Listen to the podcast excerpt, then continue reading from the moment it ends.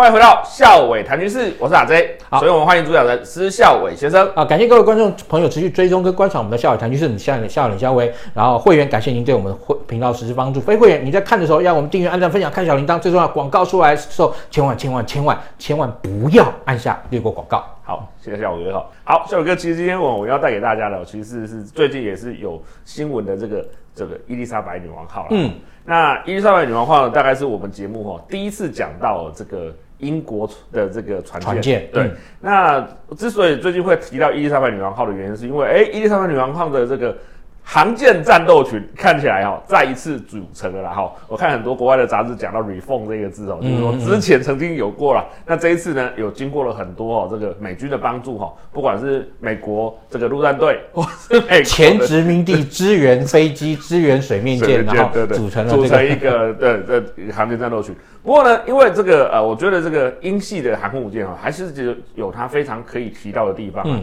因为它跟美国的这个美系的航空母舰哦、啊，小哥其实基本上它的作战思维其实非常非常不一样。所以我们这一集哈、啊、就要从哈、啊、这个呃非常刚开始的这个呃，或者是说英国航舰他们发展的过程哦、啊，以及他们的作战思考哦、啊，请小哥、啊、跟大家做一个说明。我们这种比较来导装的方式吧，其实我们这一集啊，我们先把它 focus 在伊丽莎白女王级上面。其实之前哈、啊、那个过往的。这个英国航舰，这个呃，慢慢呃，这个那个慢那个如这个滔滔江水，有机会我们跟大家慢慢聊。那当然就是说，伊丽莎白女王级这个船本身啊，其实当然它在一九九九年其实是二十世纪末的这个规划。当时二十世纪末，英国为什么要有这样的规划？其实如果说，当然我们又把时间再往前调远一点，对不对？对就可以那个谈到英阿福克兰大战。是好，英阿福克兰大战，其实我们以这个点来谈的话，那当然其实之前英国有很多大型航空母舰，好死不死，好巧不巧的，刚好就在英阿福克兰大战爆发前的最后一个，英国皇家海军最后一艘大型的这个呃舰队航舰，皇家方舟是那个，哎，是现在皇家啊刚除役的皇家方舟之前的那个皇家方舟。但那架飞机因为它是可以操作 F 四 K 的，也就是那个英国版的这个幽灵战机，所以它当时来说其实是相对来讲还是一个比较完整的这个呃航空母舰战斗群的这样一个编制，就是它战机有 F 四 K， 然后呃打击机啊就攻击机有加勒比海海贼，好那。另外有一些预警直升机，但是哈，当那个船除役以后，英国当时被迫要去呃航过，真的也是航过半个地球，你知道吗？从英国这个远征到呃南阿根廷的这个福克兰岛，呃，当时来讲，它的这个航空母舰哦。由于上面只只有装有这个我们讲到海猎鹰战机，对，海猎鹰战机跟过去的这个 F 四 K Z A 战机来相比的话，真的是差了非常的多。对，以呃海猎鹰战机来说，它的由于它本身的推重比以及它所能够吸挂弹药的这个数量，其实它相对来说只是一款那个那个轻型的这个攻击机，而且轻型的攻击机， 对, 對, 對，那它所具备的这个自卫能力啊，相对来说也不够。呃，所以当时哈。英国皇家海军在面临到哈、哦、这个大量的阿根廷的空军，就是阿根廷的这个空军基本上是岸岸基的这个空军，包含这个幻象三，还有超级军旗，啊、哦、这些飞机呢来对英国的这个当时航舰战斗群啊，就是英国的这个海海军海军的这个远征部队进行这个水那个攻击的时候，其实英国当时应付的真的是非常捉襟见肘，是哦呃，当时他们去了两艘那个两艘，一艘无敌级航空母舰，一艘是 Hermes，Hermes Hermes 卖给英国，这个我很确定。好，最近刚除役，而且决定要拆掉。然后它上面只有海猎鹰，哎，卖给印度，对，卖给印度。所以它上面只有那个呃呃海猎鹰 Sea Harrier 英国版的，还有包含这个呃反潜直升机跟那个就是早期预警的这个那个直升机。它当时这个海、啊、海王等级的这个预警直升机，它的预警范围其实非常小。对。所以在这个情况，它的这个英国当时对于它本身的特遣舰队的防护就非常不足。那个阿根廷空军非常厉害啊，他们的这个飞行员啊，知道英国呃皇家海军的这个缺点哈、哦，所以呢，他们的战机虽然说其实是很不要命的做法，是 A 四 超级军旗从英那个阿根廷起飞之后，就用超低空贴贴海飞向这个福克兰之后，经经过接站再回去，有些其实是飞到没有油了，是对，有些是没有回去的，对，是没有回去的，对，对对对这是真的。但后来，当然他们就开始重新思考，是不是需要大型舰队航空母舰的问题。但是你要养大型舰队航空母舰啊，就有一个很大的一个因素，急急急急，还有建军规模啦，哎，对，当然建军规模，当然建军规模是直接影响到钱嘛，对不对？我们那个在节目中讲过非常多次，军事财政学 ，OK， 军事财政学哈，大家一定要记好。以后会出现一个名词叫做校委军事财政学，OK。好，那既然是这个军事财政本身不足的话，那对于英国来说，它其实你可以看到，它在一九八零年代中期福克兰大战结束之后，它就知道。它的航空战、航空母舰的战力根本不行啊、哦！因为其实你说英国会出现无敌级这个航空母舰啊、哦，其实无敌级这个航空母舰某种程度来讲是制海线的放大版，是是，好不好？然后当然也能够携带这个陆战队的士兵做两栖登陆的。但是整体来说啦，很简单啦，就是石油危机后英国没钱啦，然后所以必须要那个缩减军队的规模，然后才导致无敌级航空母舰的出现。那但是在一九八零年代中期福克兰大战之后，短期啊一段还不算短的时间之内，英国的国力也没有办法扩张，所以他对于他的海军知道他需要那么大的航空母舰，但是是一种可望而不可及的目标。所以好，一直等到一九九九年，英国整个力量好，当然相对来说，呃，整个国家的这个财政的状况，然后这个呃 G D P 的情况都有那个进步以后呢，这个时候他们就考虑到一个问题呢，他们必须要重新考虑啊、哦，皇家海军在北约或者说在世界上的一个规模跟角色。嗯，哎，那个时候其实有一个很有趣的状况出现哦。法国已经有核动力航空母舰，而且法国的航空母舰又有战机。好，那一开始的这个，我记得好像最少 F 八 好像在上面，这个我忘了。对，但是呢，后面就换了标风战机，然后另外后面超级军旗，然后也全部标超级军旗跟 F 八 全部由这个标风战机取代，哈巴 M， 对不对？对哎，所以我记得我那时候两千零五年去参加特拉法加那个海战两百周年的这个庆祝大会的时候，是法国海军的那个。呃，航空母舰戴高乐号摆在那边，我跟你讲，是几乎当时全场哈、哦、最大的这个水面舰之一了。是，之二是什么？美国海军的塞班，就是哎那个卡拉瓦吉的第二号舰。然后，但其他你看，英国自己派出了什么无敌号啦，然后什么光辉号啦，那是皇家方舟没去，然后无敌号啦、光辉号啦，那个 R 零六、R 零八，那个船你跟夏布摆在一起啊、哦，真的就。真的就不行，就训训掉了，你知道吗？所以你知道隔天呢，这个英国一个报纸上一个一个酸酸那个英国人的漫画，你知道吗？然后就讲哈那个那个英国女王哈那个老奶奶伊丽莎白老奶奶跟她的亡夫菲利普亲王在海上交约的时候呢，那个上面就画一艘航空母舰啊，那个那个船从他们前面过去，然后上面的水兵呢全部把裤子脱了，用他们白白的屁股对着这个英国女王，然后英国女王就漫画，当然就是漫画。然后这样一个表情，然后皇那个王夫啊，菲利普亲王在旁边淡淡的讲你一句话 ，Oh, it must be a French ship， 那一定是一艘法国军舰啊，对。所以其实当时法国海军去的那个态势哦，就是甚至于你看，不只是法国海军，你知道吗？连西班牙海军啊，都派去了什么东西，你知道吗？都派去，我记得他们的。哎，阿斯图利亚是王子哦，真的哦，哦还我当然这个我要查一下，阿斯图利亚是王子有没有去过？我真的不敢百分百记得，但是我记得很确定一件事，他们的当时最新的 F 一百 去了哦，所以你知道吗？就是英呃法国跟西班牙海军摆出来这个阵势，就是两百年后再干一场，你英国皇家海军根本不是对手了。其实真的是这样哦，当然他们比大家都是北约盟国的，基本上北约盟是不会那样。但是我的意思是，当时摆出来这个军舰态势有这个味道，因为你看嘛。当时英国皇家海军啊，对不对？防空舰什么那个二三级巡防舰，对，还有这个四二型驱逐舰、四二级驱逐舰，而且驱逐舰，当然那时候四二级驱逐舰都是后面晚期型的啦。对。但是你看四二级加二三级跟人家 F 一摆在那边呢。对啊。然后另外那个法国皇家法国海军出的是戴高乐号，而且那时候标风通通摆在那个飞行甲板上哦。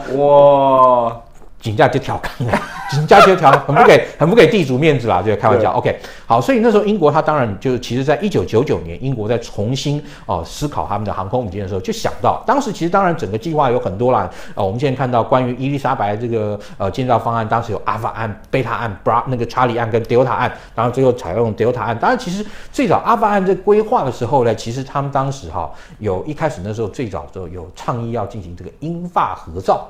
嗯。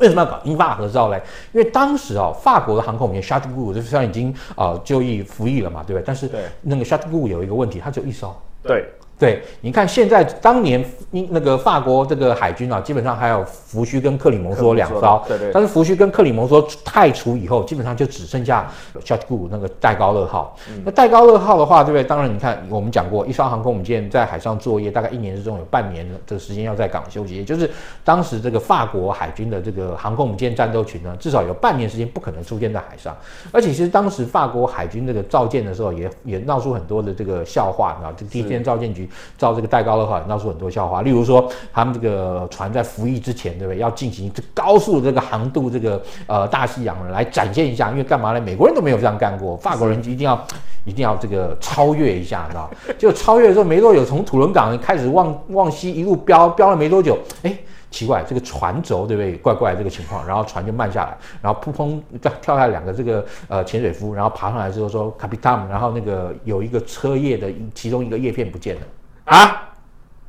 ，OK， 也是。戴高乐号对，戴高乐号真的发生过这种事情。法国啦，也就是好希望说透过啊、呃、跟英国合造这个舰那个航舰的这个计划嘞，然后再增加一艘航空母舰。那当然那个计划叫 C V F 啊，所以最早你可以看到当时哈、哦、伊丽莎白女王级航空母舰的最早的这个草案计划案啊，当时阿法案的时候嘞，其实就有那个让这个呃呃法国的这个国防系统承包商他那个他塔勒斯对不对？嗯、他就有跳进来来一起进行设计，所以呢也引进了当。当时啊，塔勒斯所呃独门所创设的这个双舰岛，嗯，那当然你可以看到，后来当然啊、呃，原先他的这个阿法的案规划，我印象应该是呃五万多吨哈，五万多吨六万吨，但是呢，后来 Bravo 案呢就认为是说航空母舰要造得大，然后这个呃飞机的这个容量哈，然后才能够那个那个飞行效率才能够提高。像他们因为因为英国自己当初就做过这个评估嘛，航空母舰从四万吨拉到五万吨之后呢。舰载机的这个作业那个那个容量容量可以增加百分之五十左右，然后同样作业效率更可以提高。所以因此呢，他们我记得从那个阿法案到 Bravo 案到 Charlie 案，就是从那个原来的这个舰型，然后有这个放大，然后但后来放大之后，对不对？发现钱哈不花多啊，因为呃造那个造船，如果说你那个船变得太大，那个钱可能就超过预算。为什么？因为不仅仅只有船的问题，要飞机也要考虑啊，是飞机也要考虑。那是当然 ，OK， 那时候在规划的时候，英国已经决定要跳下去参加美国 F 三十五 计划，只是当时 F 三十五 B 或 F 三十五 C 后来还摇摆了一阵子。好，那个当然是后话再讲。所以呢，后来又那个，但因为那个前那个船太大，要干嘛？就嘣就说到这个查理那个查理案，查理案就是其实还是维持大致的这个船的这个外形，但是把它缩小。后来缩小之后，就发现有很多事情不能弄，所以最后啊、哦，那个定案就是我们今天看到这个 Delta 案呢，那基本上就是今天大概差不多七万五千吨啊、呃、大小，那它可以搭载四十架左右的 F 三十五 B 战机，还有其他周边支援的这个飞机等等啊，大概是这样一个大小。那 Delta 案最后去。确定，那最后签约也是建造那个 Delta 案。那当然，这之前又还那个也传出说，到底要不要跟法国一起造？为什么呢？因为你法国一起造的话，因为当时英国它本身啊最大的国防系统承包商 B A E System 嘛，对不对？ B A E System 要造这个船呢，如啊、呃、如果是英国要造两艘。那法国造一艘的话，两边就要争执谁该做多少工啊？对，哎，这个工的这个部分来讲，哎，就有钱啊，哎，对，然后当然也就是双方对于彼此的这个呃建造量，好，就有一个很大的一个争议。那而且又增加一个更多的一个变数什么呢？就是因为 F 三十五 B 哈，那时候英国已经决定那个要跳进这个 J S F 的这个计划，在这个过程之中啊，美国就很在意。如果呢，你今天英国做这个 C V F 计划，对不对？是让法国人跳那个跳进来了，那法国人会不会从中得到很多 F 三十五 B 的一些 know how？ 这是美国人很 care 的哦。是，哎，你会发现哈、哦，这些国家也很有意思，美国、英国、法国这些哈，德国这些，基本上来说，他们都算是盟国，对不对？对。但是其实彼此在这些事情上还是防防着对方很多啊。是，哎，然后那其实呃，当然你说呃，最早英国开发这个 Harrier 这个战机，后来美国也就把它拿去那个呃，把它那个纳入生产了。对。美国那是美国很少跟国外买这个飞机的例子，但是 Harrier。好，到那个 F 三十五 B 哦，那是另外一个故事，其实是一个完全不等同啊，完全这个呃不同的这个计划，那个或者说动力这个档次，让这个短距离起飞垂直降落飞机不但哈、哦、能够超音速，而且推重比增加，而且携带武器的这个量大幅增加，甚至于连就是说。你看，以那个 A V 八来讲好了，它飞机飞回来要重新再降那个着舰的话，基本上来说，上面该丢的东西要丢丢的差不多才行哈，才能够让它垂那个垂直降落。但是 F 三十五 B 它还要能够吸弹吸弹哦，那个降落哦，而且他们的要求是能够带两千多公斤的弹，能够能够在那个呃船上做短距那个垂直降落。所以你可以看到，就是说，由于本身动力系统的改进哦，让 F 三十五 B 其实跟那个 Harrier 系列战机完全是不同层次跟境界的这个战斗机，嗯嗯嗯嗯、所以呢，当然美国人就很在意啊。如果说今天好，你这个法国人这个参与 C V F 太多了，嗯、那是不是会知道太多 F 三十五 B 的这个秘密了，对不对？当然，我们刚刚前面讲到，就是从 Alpha 那个 Bravo、Charlie、Delta 这几个案子的这个过程中呢，其实还有另外一个争执点是什么呢？应该不能讲争执点，争论点就是你这个船。哦，到底是要短距离起飞垂直降落，还是传统起飞，就是弹射机起飞，然后这个捕捉钩降落？这个有吧？啊，有有有有过这一段时间这个争论。当然，这个时间争论并不长啦。为什么呢？就是说，啊、呃，当时皇家海军当然也考虑过 F 三十五 C， 但是当船哈、哦、完成设计到那个投入建造这短短的这个时间的过程中呢，也就是当最后啊那个他们在 Alpha、Bravo、Charlie、Delta、Delta 这个案定案的这个时候呢，其基本上来讲，大概已经就把整个造舰的这个规模呢是朝向规划短距离起飞垂直降落，那个时间大概也跟哈 F 三十五 C 跟 F 三十五 B 啊之间啊这个摇摆之间啊，大概时间是相对来说相当重叠的，也就是当呃造舰计划 Delta 这个造舰计划对不对决定了以后，那基本上就是哎选 F 三十五 B 那个 C 那个 B 啊就定型了，因为为什么呢？你当时其实整个那个、呃、我们讲到伊丽莎白的这个呃那个构那个建造构型，从他们九九年开始计划发想的时候，一直到最后 Delta 的这个案子那个确定的时候，其实又经过几种不同的这个构型的这个思考。对，首先呢，其实他们又讲就是第一那个最早的这个构型，他们有想过是不是要照库斯涅索夫型的，型对 对, 对，为什么呢？因为库斯涅索夫型的好就可以，你飞机可以短距离起飞，然后呢，那个但是用捕捉钩降落，为什么？其实呃，他们也做过研究啊，如果我们造一个滑跳甲板，那这个时候呢，是不是可以让战机哈那个有实现短距离起飞的这个可能性？对，当然是没错的。为什么？因为他们其实当时做过，呃，英那时候英国甚至还在一九八零年代左右啊，一九七零到八零年代就做过。当时那个皇家海军几款主要的这个舰载机，什么加勒比海海贼啦，嗯、然后 F 四 K 啦，都做过滑跳的这个研究。但他们好，这最后滑跳那个结果呢，基本上来说，他们甚至要认为啊，滑跳甲板啊要大到十五度，比现在那个我们看到这个辽。辽宁号，辽宁号是十四度，但是山东号又变成十二度了。然后呢，但其实其他的几款大概基本上都是维持十二度，英国的、啊、什么那些都是十二度的这个滑跳。那他们认为呢，就说啊。没错，你啊舰首弄到十五、十五、十五度的时候呢，嗯、的确啊、哦，它大部分的这种就是高哈、哦，就是高推重比的那个战机啊，嗯、像什么你是飞机有后燃器 F 四 K 啦或什么的，它呢可以让这个飞机大概在两百公尺以内。哦，左右绝对可以滑跳起飞，嗯，然后呢，甚至于你比两百公尺再长，连油弹都可以满足，嗯，哦，但是有个很大很大很大的问题就是，像 E 二 鹰眼预警机这种飞机，它的这个轴马力哈、哦，就是说相对来讲它是轴马力输出啊、呃，如果换成这个轴马力跟这个飞机的重量比的话，相对来说这个飞机就没有办法在那么短的距离之内加速到足够飘起来，也就是一定要有弹射器才行。所以因为当时当时啊，那个英国他们在研究这一系列的这个皇啊、呃、伊丽莎白这个构型的时候，其实也认真的考虑到后续预警机的问题。所以我们刚刚才讲到，其实也曾经有非常呃短暂的灵光乍现般的哈、哦，让这个啊呃弹射器哈、哦、纳入了这个考量。但是后来终归是发现了，弹射器你不管你是用美国的 E M A L S。然后或者是用蒸汽弹射器，都会额外的增加好那个当时的这个 Delta 案的这些这个重量，以及会让因为你要你要装弹射器，势必你要弄锅炉嘛。对，因为其实你看这个今天这个伊丽莎白女王级的航空母舰，基本上来讲，基本上它是电力推进的一个船，它算是一个电船哦。对，哦，虽然说它也有 gas turbine， 但它基本上来讲，它的这个动力输出方式是一个电船，也就是说你要一个电船，但是你要去弄蒸汽，如果你系统哎，蒸汽蒸汽弹射系统的话，你就一定要搞锅炉嘛。对，因为你没有锅炉，你哪来的蒸汽啊？蒸汽啊，对啊，对啊，所以在这个情况下，好，那你就变成说你要弄这个，你就必须要锅炉，而且呢，呃 ，Arresting 啊、呃、wire 的这个整体啊，就是拦截拦截钢缆的这个本身的这个机制。它也非常复杂，又大又复杂、欸，对，你也必须要把那个装到航空母舰上，而且你如果要用传统降落的话，构型大概是需要呃四个四条这个拦截钢缆，所以好，那当然库兹涅佐夫的型的这个外形啊，很早就淘汰掉了，嗯，哦，很早就决定不玩了，嗯、那后面他们就比较认真的去专门考虑就是短距离起飞垂直降落，所以呢这就带来一个很大的问题，小哥。嗯，就像吼、哦、这个法国的这个戴高乐号，嗯，到最后它也是采用这个传统构型，而且是用这个弹射器嘛，对对对对，美国人卖它的弹射器，嗯，对，完完全一样。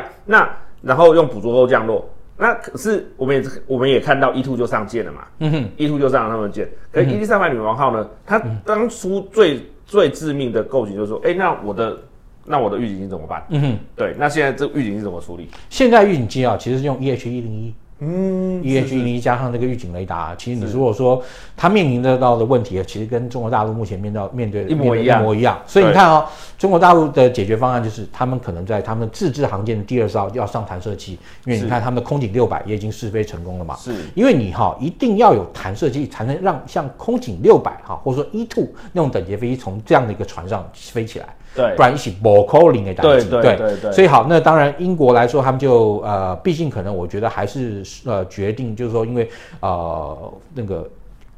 银子决定你的建军规模，那他们可以接那个，因为 F 三十五 B 本身就已经很烧，那很很烧钱，对，所以呢，再加上你说，如果又因为好要能够引进 F 三十五 C， 又要上弹射器，又要上拦截钢缆这个系统来讲，哇，那可能这个航空母舰的造价会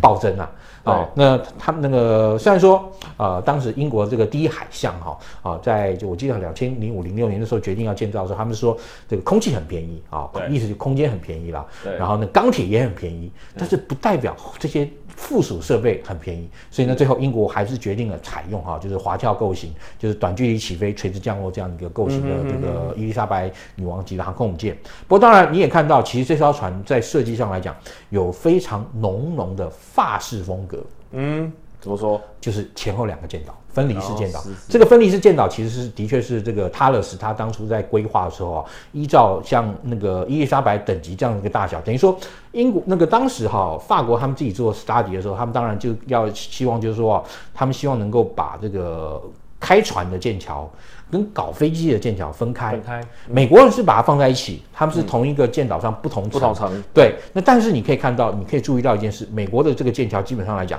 呃，从小鹰级以后算是比较偏后面了。嗯，其实为什么你从开船的角度来讲，是希望你这个舰桥在离哈、哦、船上越前面越好？为什么？是你呢比较能够掌握到真实这个状况，船的真实的行进方向、嗯、不会出一些意外。是，所以你看戴高戴高乐号舰岛很前面哦。对。你对对对，大家会发现戴高乐号舰岛很方，舰岛很前面哦，对对对，好、哦，所以他就不用在前面插一根贝尔克纳杆哈、哦。是，那但是呢，他们也发现，就是你哈、哦，从航空母舰的这个管理的角度来看的话，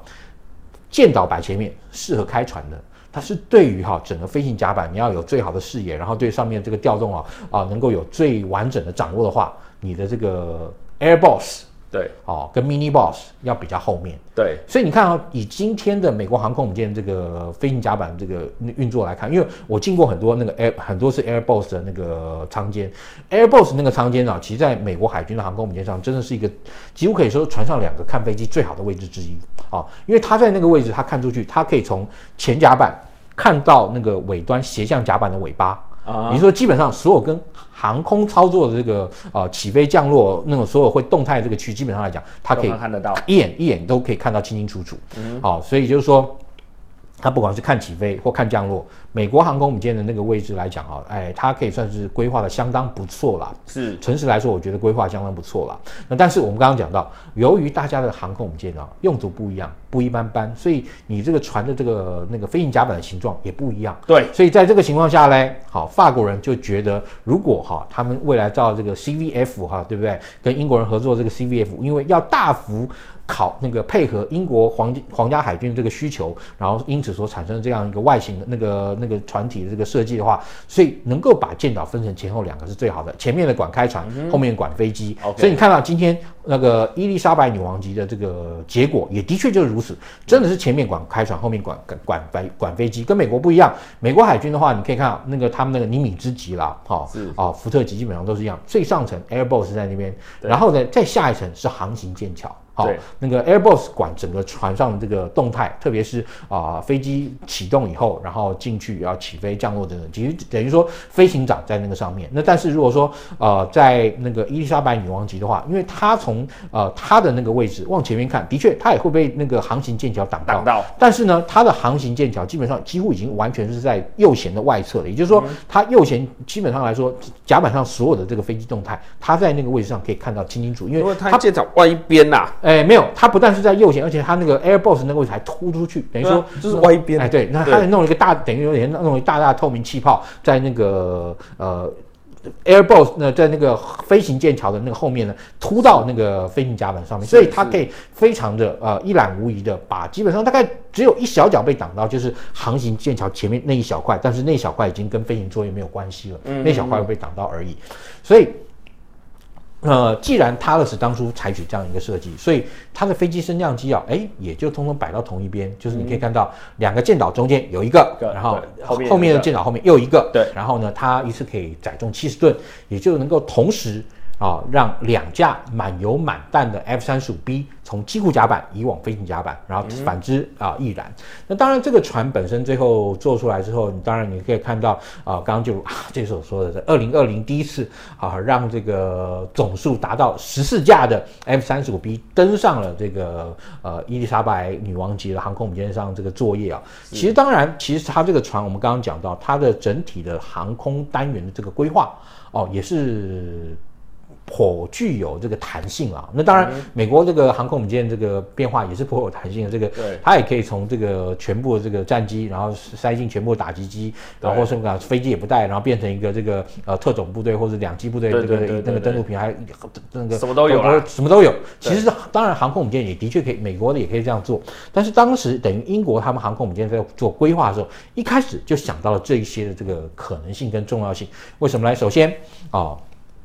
当时第一决定了这个舰载机是 F 三十五 B 以后啊，你可以看到他们呢就决定啊这个船的这个总基数嘛，能带总基数从四十啊，后来增加到五十啊，那甚至于还有想到说能够载更多啊，那个能够载到六七十架。当然，载到六七十架的时候，它那个起降作业就会非常拥挤，但是还是能够载。那当然，这些这么多的这个飞机里面，他们就会认为有那、呃、多种这个组合的可能性。毕竟你看，一个国家如果真的资源不够多，就必须要把现有资源做最大可能。能想象的这个运用，比如说他们说平时的时候，好，这一个皇那个皇那个伊丽莎白女王级大概就带个这个九架吧，到十四十五架左右的这个 F 三十五 B， 就大概一个中队的 F 三十五 B。那另外呢，也要带这个呃 Merlin 的这个 N H 九十的这个反潜型跟 E H 一零一的这个预警型。那当然，其实他们在做那个这些这个呃加总带下去大概二十余架，大概接近三十架的这个舰载机之外呢，啊、呃。他们另外还可以搭，甚至于还想到，就是让让 C H 四十七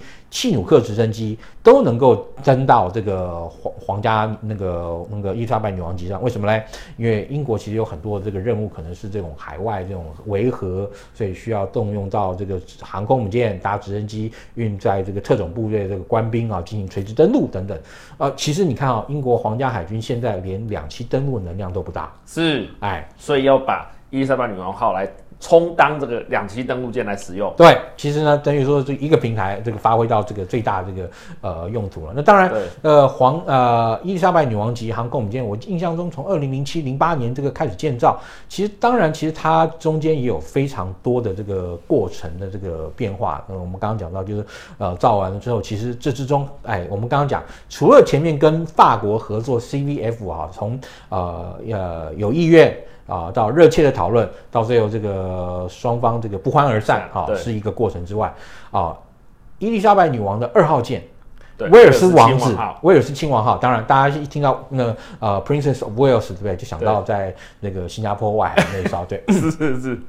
哎、欸，那条船很新哎、欸，跟这个俾斯麦打了一仗，没被打成之后，对不对？去了这个新加坡，加坡然后就就再见了。你现在那条船非常非常新，当年啦，非常非常新，因为跟俾斯麦打的时候，他是刚刚刚竣工哈，没有还还没有多久，所以船员也不也不够娴熟，然后再加上又看到那个胡特胡特号居然中了一轮炮，然后对，呃、然后整个就成、欸、变成两截沉掉了，哎、欸，他根本是中间爆炸掉了，对对啊，對三个生还者是那个桅杆上的这个瞭望员啊，对啊，很很惨啊，对，然后马上就看到这个状况就逃走了，然后但后来第二次到那个新加坡，然后出去这个 Z 舰队出去，对不对？对，三下两下就被九六陆攻给炸沉了。好，所以其实 Prince of Wales 这个船船名啊，哎，这个千万不要跟英国人这样讲，这样说，这名字感觉蛮带赛的，真的。而且你们知道现在 Prince of Wales 是谁吗？对啊，就是那个之前戴安娜的老公。对，哎、现在他的那个那个老婆叫那个卡米尔，对不对？对对对。哎、我我两千零哎，这边又讲一个这个那个题外话，我两千零五年去参加那个特拉法加两百周年海战的采访的时候，我还亲眼看过他们夫妻。真的对，而且啊，就是诶、欸，好像是节目中讲过，就是我们那时候后来结束从那个查坦号下来，那个皇家海军弄了一台高尔夫球车，要把我们运到那个呃普斯茅斯港外面。我们好那个开车回那个记者中心的时候，那时候那个我们在路边慢慢开，突然就有个车队，前面是重机啊，很威风的过去，然后后面就有一台劳斯莱斯的礼车，然后上面就坐那个司机后面坐两个人，一个穿这个海军军官那个那个军那个军服，然后另外戴一个很大的一个圆盘帽，哎。一眼就看到查尔斯跟他老婆对卡米拉，不是卡米尔，卡米拉，对，两、okay. 个人从旁边就这样过去，然后我还有看到哇，这个哇传奇人物哎、欸，是是是 ，OK 就这样过去。现在的 Prince of Wales 就是他，好不好？对对对，这个号称啊人类历史上做的最久的太子啊，真的，对他的这个太子的这个时间比这个呃呃。呃那个雍那个康熙的皇二子还要久还要长，哎、还要长，对，对对对对好那。Prince of Wales 啊、哦，其实当时在造的时候，好，那我们刚刚讲到，呃，大家都还记得，呃，伊丽莎白女王什么时候开造？我记得两千零七零八嘛，嗯，造的时候没多久发生一个什么事情啊？世界金融风暴、嗯、是。金融风暴爆发了以后呢，其实波及，哎，波及，对，所以好，当时圣君还讨论，就是说，呃，威尔斯亲王号，对不对？造完之后呢，是不是就要原件封存？对，或者说到底要不要造完，在英国其实一直有很大的这个讨论，你知道是，当然最后这个、呃、决定啊，后面当然你说那个在这么多年的这个折冲讨论之中，对不对？最后船还是做出来了，对，那当然也已经服役了。所以现在英国它本身呢具有两艘航空母舰。那当然，其实这边就讲到为什么英国当初从哈，你可以看到从这个无敌、光荣，然后皇家方舟三艘就无敌级航空母舰，最后变成两艘嘞，因为其实他们当时在规划嘛、呃，英国皇家海军。的这个下一个阶段的航空母舰的这个呃机动部队啊，也就是航空母舰这个战斗群这个想法之中呢，他们就想啊，就是说英国皇家航空母舰啊，海军航航空母舰要能够在一年之中的任何一个时候都要有一艘能够出去跑任务。是，其实现在解放军海军的这个山东加辽宁也代表了英皇解放军海军的这个呃具备这样一个能力、啊。为什么？当然我不是说代表我我常常讲他们全年无休的意思，就是因为一艘航空母舰大概一年中大概至少半年了、啊，至少半年要待在船厂里面做各种大小的维修，因为航空母舰真的是一个非常复杂的一个平台。好，所以在这个情况下，你等于说。一年之中哈，至少有半年有一艘航空母舰是非妥善，所以你的时间规划得宜的话，对不对？可以变成说一艘半年在维修，另外一艘一艘上半年维修，一艘下半年维修，所以中间可以串成一个全年那个无休啊，全、嗯、也就是我任何一个时间执行要要派一艘航空母舰都能够找得到一艘船的这个情况。像你看戴高乐号很现实，它一年至少有半年没有办法跑任务，这也是当初法国为什么要来跟英国合伙奏会一起来搞 C V F 计划的一个很大原因，嗯嗯嗯嗯就是。结果两个国家一起造三艘船，比你一个国家造两艘船价格会降低，是没错，这是一定的哦。是好、哦，那既然我们能够两个国家一起来凑三艘这样一个量的话，对不对？因为大家你看，呃，如果常这个看校委谈军事看这么久，你也大家也会发现，武器也有团购价。一定有，而且还差不少。哎，对，真的还差不少。所以你那个造两个跟造三个真不真的是价钱会不一样。因为干嘛呢？你的研发费，如果你造一艘，一艘最贵，为什么？它要负担所有的研发设计费，两艘减半，三艘变三分之一，对不对 ？OK， 这很正常嘛，是不是？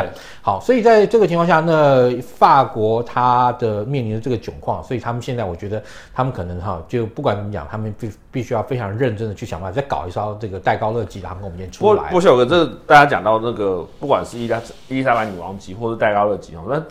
很明显它就有一个巨大的不同，一个是合动力，一个是传统动力。对，哦，我们刚刚前面讲讲到，就是说啊，因为英国皇英国他造这个船的时候呢，他其实当然就想到最主要就是他其实因为构思电船电船的部分来弄哈、哦，那对，其实当然也考虑到，其实我们刚刚也讲到，就是说你当初这个船在运作的时候，对不对？对，你如果说今天船要能够让 F 三十五 B 哈从船上滑跳起飞，所以呢，它一定速度要能够达到十五节，然后除了达十五节之外呢，那达到十五节的话，那就必须要考虑到还有很多诸多的因素。为什么？因为十五节飞机起飞才能够载足够的油跟弹嘛等等，对，啊、呃，这些都是还要去经过计那个精确计算这个考量。但是当然，你以英国来说的话，它其实它本身的核动力技术也不差，对。但是哈，它如果说今天要弄到像啊啊、呃呃，就是呃伊丽莎白级这么大的航空母舰来讲的话，其实我觉得它面临到的问题跟法国会很像哎、欸，就法国法国是用什么？是用那个核潜舰的那个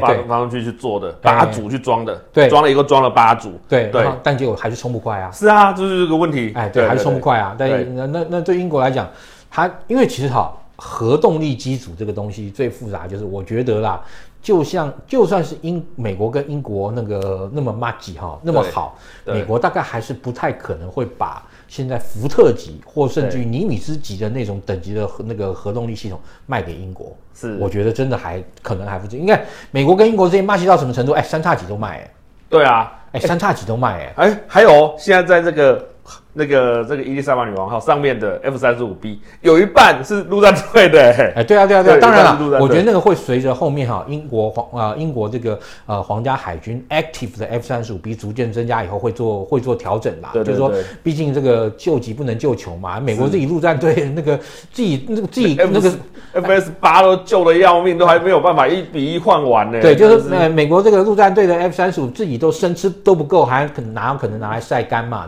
好，我们这一集吼就先讲到吼这个伊丽莎白女王级的这个构型吼，还有它的船体的部分。下一集呢，我会尽量它的武装以及它的舰载机的部分， okay, 然后、嗯、那这个这一集跟下一集呢，都我们会用两集的时间呢，好好的把这个伊丽莎白女王级吼给大家做一个清楚的介绍。以上呢，我们非常谢谢孝瑋哥辛苦的讲解吼，也精彩的讲解，以及各位会员跟各位观众的参与。好，呃，感谢各位观众持续跟追踪观赏我们的孝瑋财经，是我们孝瑋林孝瑋会员，感谢你对我们的实质帮助。非会员要要看的时候要帮我为我们订阅、按赞、分享、开小铃铛。最重要，广告出来的时候千万不要按下，千万不要按下，千万不要按下的那个呃那个略过广告。谢谢，好，谢谢大家，谢谢大家。